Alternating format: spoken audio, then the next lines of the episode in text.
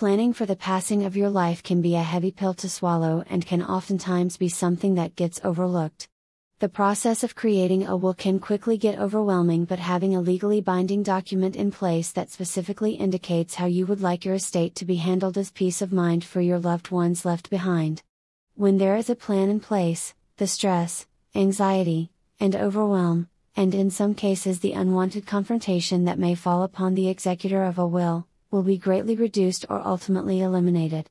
Even though it is a task that no one enjoys doing, seeking the guidance of a wills lawyer from the Matus Law Group can help alleviate overwhelm and ensure that you've covered all of your necessary assets in your will.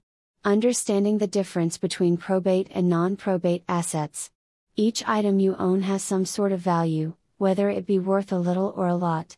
When it comes to specific financial assets such as insurance policies and employer benefits, most require you to list a beneficiary, someone who you have designated to receive the money associated with the policy or fund. Such assets are considered non probate assets. Items that would be considered probate assets are typically those of which may have a smaller financial value, such as clothing, jewelry, electronics, etc. B can sometimes even be items such as property or vehicles, that have not been specifically included in the will to a beneficiary. What may be the most important assets to include in your will, and what is the very first thing you can do to begin creating your will? The most important assets you should include in your will should revolve around how your money should be used stocks, bonds, cash from bank accounts, or any other financial investments. Of all the available money, what will be used to pay for an outstanding debt and funeral costs, what should be done with any real estate that you own, including any business ownership or assets if applicable, and guardianship over living things in your care, pets and children.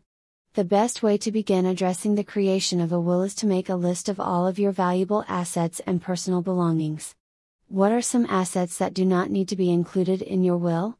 Assets that do not need to be included are the assets that already have an existing path of possession in their documentation, these would include things such as those non probate items listed above that require a beneficiary or any assets that have been designated to go into a living trust. Including these, such items in your will could end up causing complications, especially if different beneficiaries are listed within each piece of documentation. It is always best practice to regularly check in and update all of the documentation that lists a beneficiary. Who will administer my last will or trust? Executors are the people you have named in your last will as the person to carry out the instructions of your will or trust. Trustees of living trust also play the role of executor. The trustee is responsible for overseeing the administration of your trust, usually until assets have been distributed to beneficiaries. The role of a trustee usually lasts longer than an executor. You can name a bank or other financial institution as the co executor of your trust or last will. A trustee often has some discretion about when and how distributions are made to beneficiaries.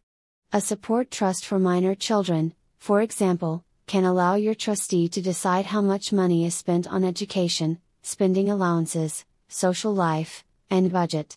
Although the title may sound easy, trustees and executors have important responsibilities.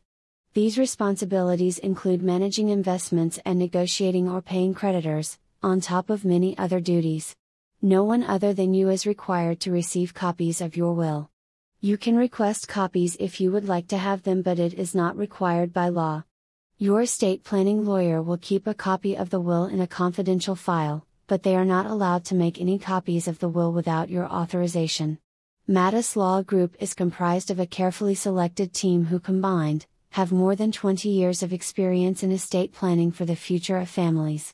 Aside from making the determination of what should or should not be included in your will, it must also contain the appropriate language to be binding in the court of law.